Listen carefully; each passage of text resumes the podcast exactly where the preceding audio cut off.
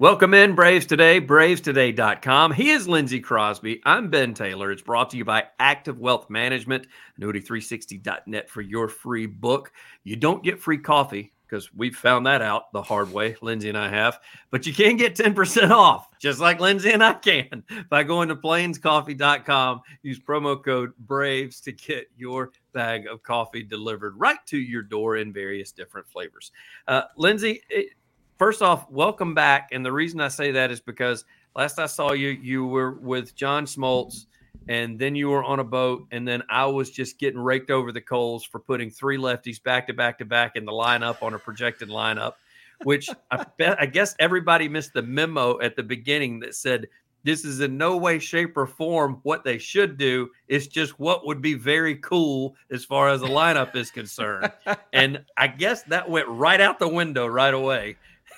Now, I mean, everybody knows that YouTube commenters are very good about listening to all of the caveats and being very uh, understanding and forgiving of your analysis. We all know that. So well, I don't know what happened there. Credit due to some of the listeners. They got the assignment. They did exactly what I asked. They went in the comments, they put their projected lineup.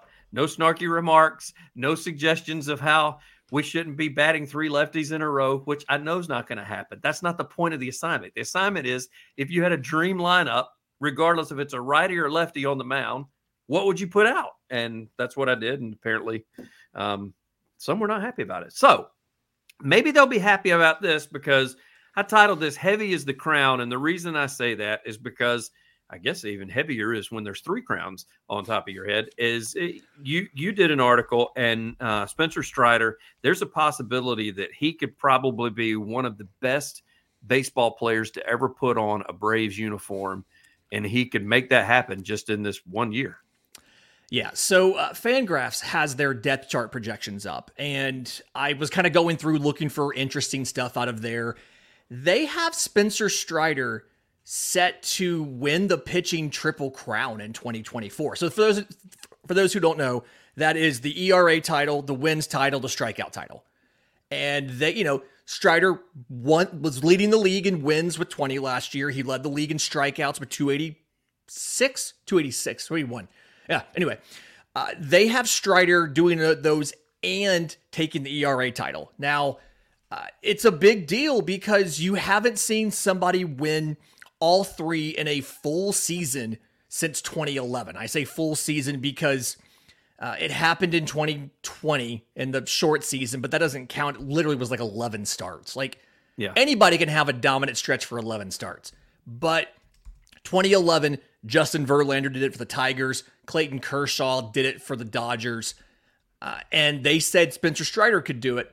And I thought the projections were really interesting too. So I told you Strider won 20 games last year. Yeah. He had 280 something strikeouts last year. In their projections, they have Spencer Strider going 15 and 7 with 257 strikeouts and a 318 ERA. And it's funny how the the projections are always conservative and so 318 ERA is the best ERA of any starter in baseball. Mm-hmm. And it's better than what he did last year but both the wins and the strikeouts are behind what he did last year. And they're like, he could win the Triple Crown with this. It's just, it's really interesting. Uh, it's also, I guess, surprising to see how the projections are conservative in some ways.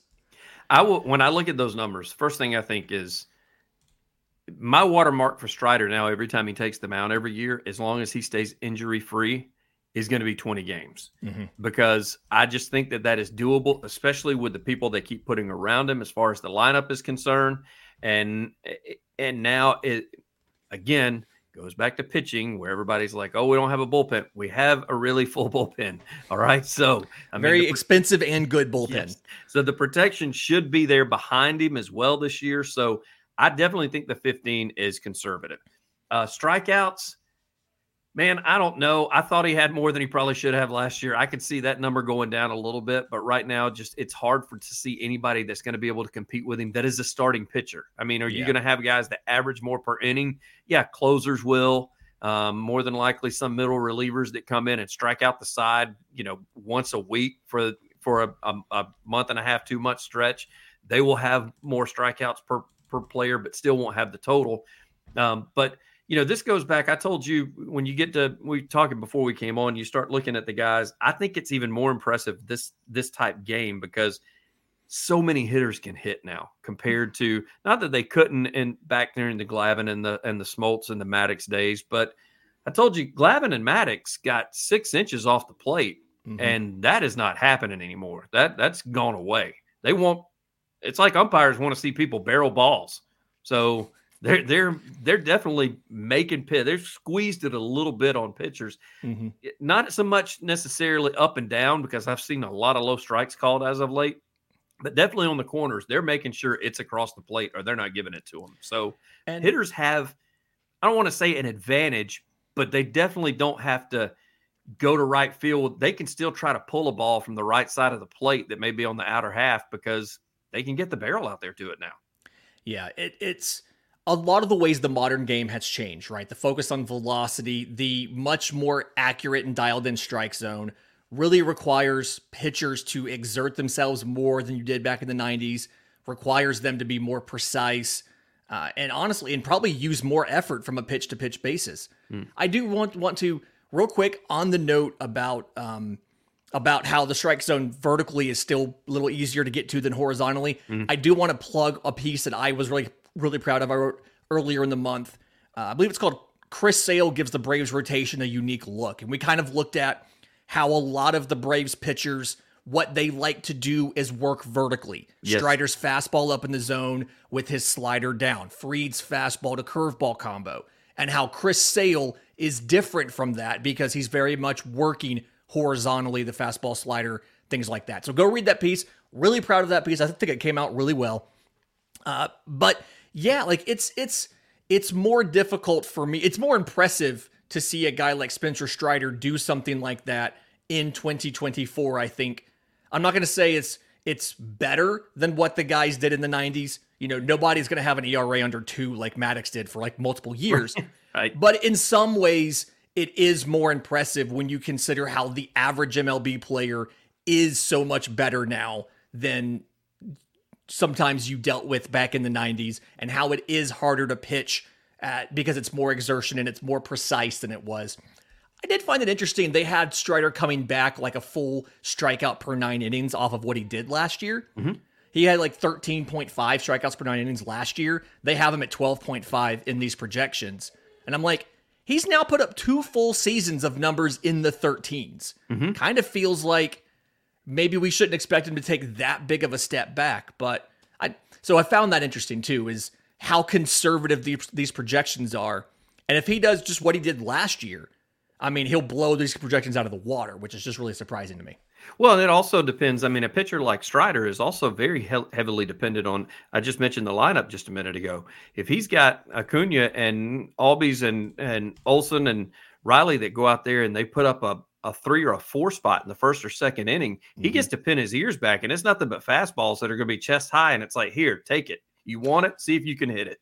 Speaking of um, of Ronald Acuna Jr., by the way, they have him putting up seven point three WAR, like by and far the best mark in the majors. Wow! So I guess they would have him repeating as MVP, thirty seven home runs, fifty five stolen bases, and most of the pitchers who win the the triple crown usually go on not always but usually go on to do pretty well in the MVP race. Hmm. and Verlander and Kershaw both uh, was it Verlander that year he won the MVP as well. Kershaw did not. But I just find it interesting to think about could you like we saw Spencer Strider come in behind Michael Harrison rookie of the year. Yeah. If Strider wins the triple crown and does a 20 win thing with 280 something strikeouts and an ERA of like just under, say it's just under three.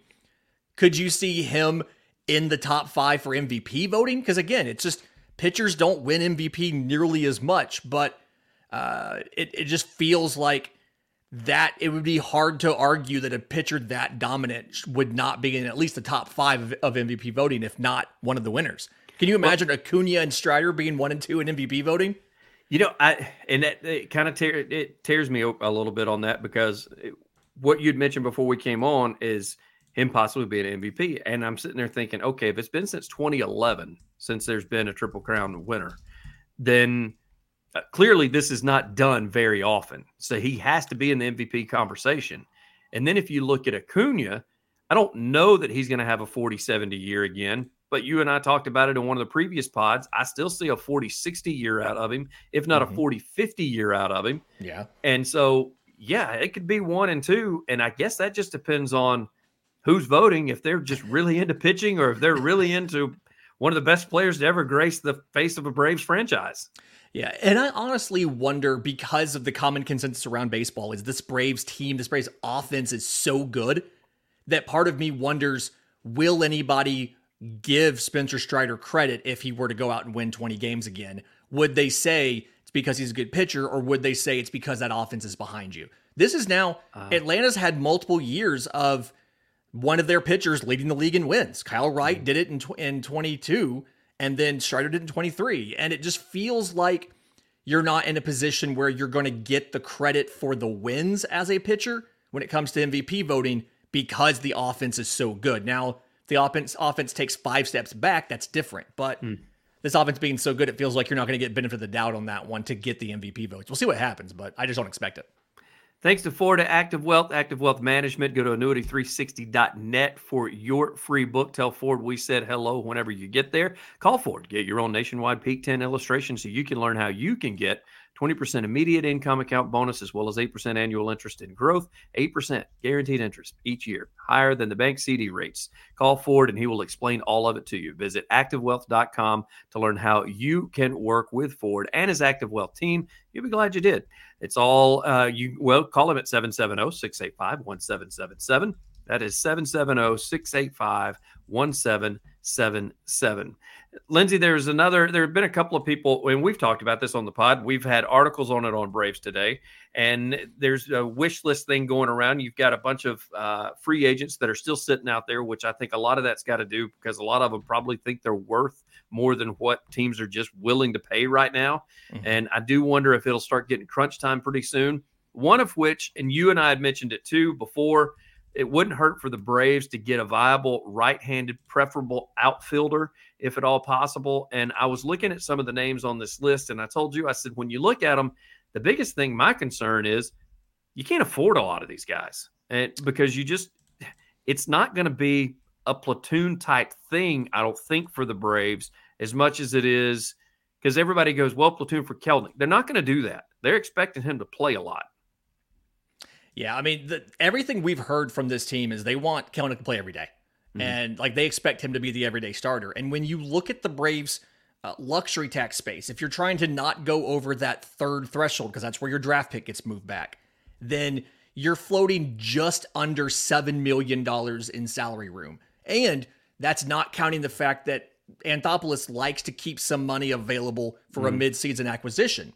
So really, you you end up looking at some sort of minor league deal for a guy. Like the the guys that you could see Atlanta go out and get, a Randal Grichuk, maybe a Robbie Grossman, some of the guys like that, they're probably going to cost too much. Hmm. You're looking at somebody who's going to sign kind of like Kevin Pillar did last spring for close to minimum on a non-guaranteed minor league deal, and I'm just kind of I'm, I'm kind of stuck on who that might be. There's some guys that I would love to add. I think Whit Merrifield would be a useful add for somebody who could play infield and outfield, mm-hmm. who could pinch run for you, stolen base threat, but he's probably going to cost too much if you're trying to save some money for the deadline. And so I don't know who it's going to be. That's the big question. Is it somebody like a Michael A. Taylor?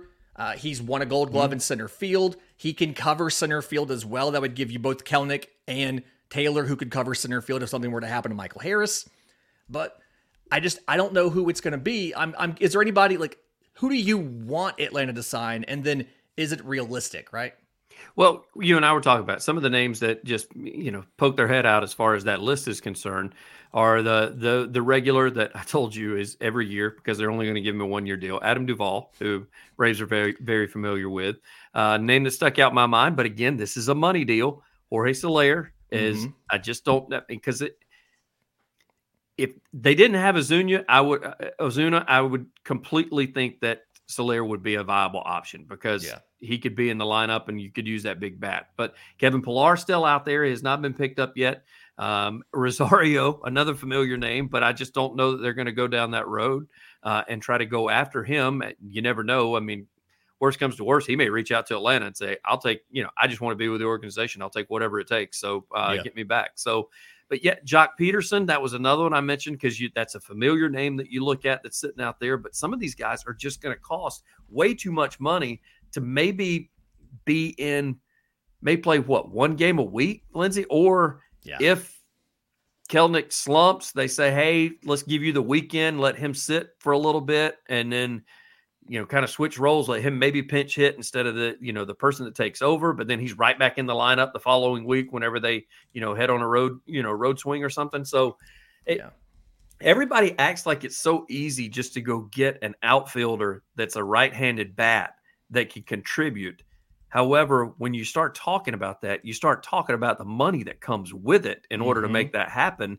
And for a guy that's going to play that role like a Pilar that maybe sees the field once a week. Otherwise, he's probably pinch running at the end or something. You, it's just tough to pull the pull a trigger on something like that. Yeah, in in retrospect, when you were going to get Chris Sale, I think the best move would have been ask Boston for Rob Refsnyder as well. He's mm-hmm. been usually their fourth or fifth outfielder. They they they project even with Duvall leaving, they project to have a surplus of outfielders out there, uh, and it's something where He's making $1.8 million this year. He's had 420 plate appearances the last uh, the last two seasons, the last three seasons. I'm sorry, last three seasons he's had what is it? Something like 450 plate appearances. 280 of them have been against lefties. He's put up a 142 WRC plus. Like he's a guy hmm. used to being on the bench. He's used to coming in to face lefties. He can give you decent defense. In retrospect, adding in one lower level prospect in the Chris Sale deal to go along with Vaughn Grissom and getting Refsnyder back probably would have been perfect. But in the meantime, it's just do you go out and try to acquire somebody? Do you uh, wait to see who gets cut loose when spring training starts? You know, I my my ultimate prediction is you'll see Atlanta. They went out and signed Jordan Luplow to a minor league deal last week.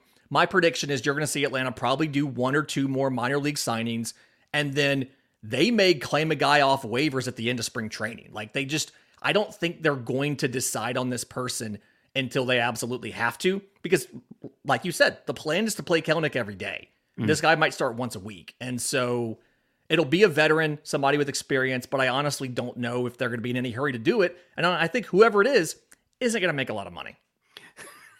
We'll put a bow on this momentarily. I do need to thank uh, Plains Coffee. Go to plainscoffee.com. Use promo code Braves. Get your 10% off.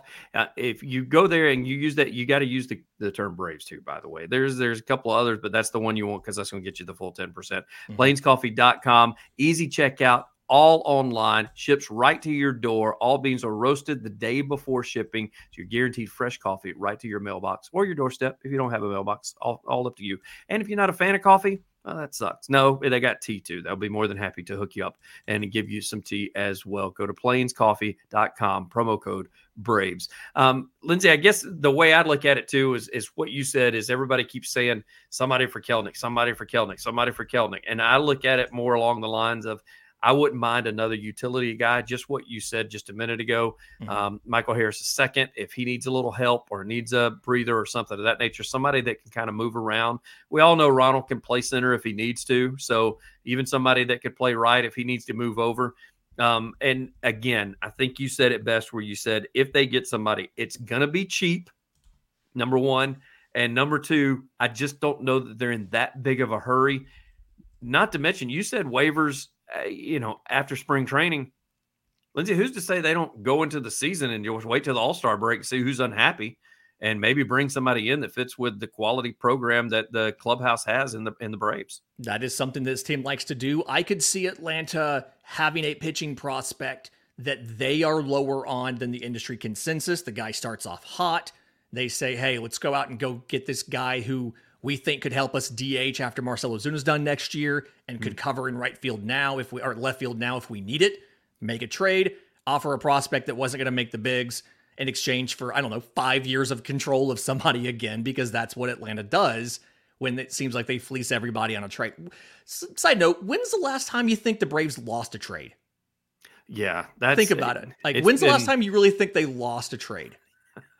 Every time people say that, I go Mike Hampton. I don't think he was traded. I think he was a free agent, but still, they gave it's, him a they gave him a mint full of money to sit in the clubhouse for he was three a free, years. He was a free agent. Like every now and then, some of the moves from Anthopoulos may not work out. The Cole Hamels deal is one that I'm thinking about, but for the most part, Anthopoulos has nailed like everything he's done. And it's just that's why he got extended to like the longest uh, general manager deal in baseball history. He deserves it, man.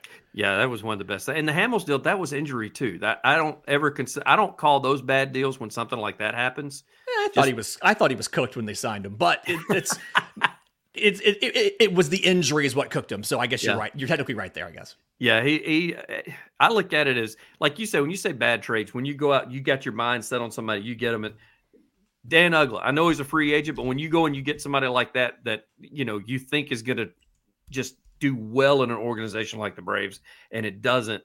That's the those are the kind of moves that really kind of get in your crawl a little bit. You know, when they sign a guy and he ends up being injured, you're kind of like, man, that's just that's just bad luck. But uh, there's that word luck again. I'll hear about that at the bottom of the comments as well, since we said that. So uh, he's Lindsay Crosby. I'm Ben Taylor. It's all brought to you by Active Wealth Management, annuity360.net for your free book. Or if you like coffee or don't like coffee and like tea, go to plainscoffee.com. Use promo code BRAVES for your 10% off. Lindsay, as always, I greatly appreciate your time, sir. Thanks, buddy.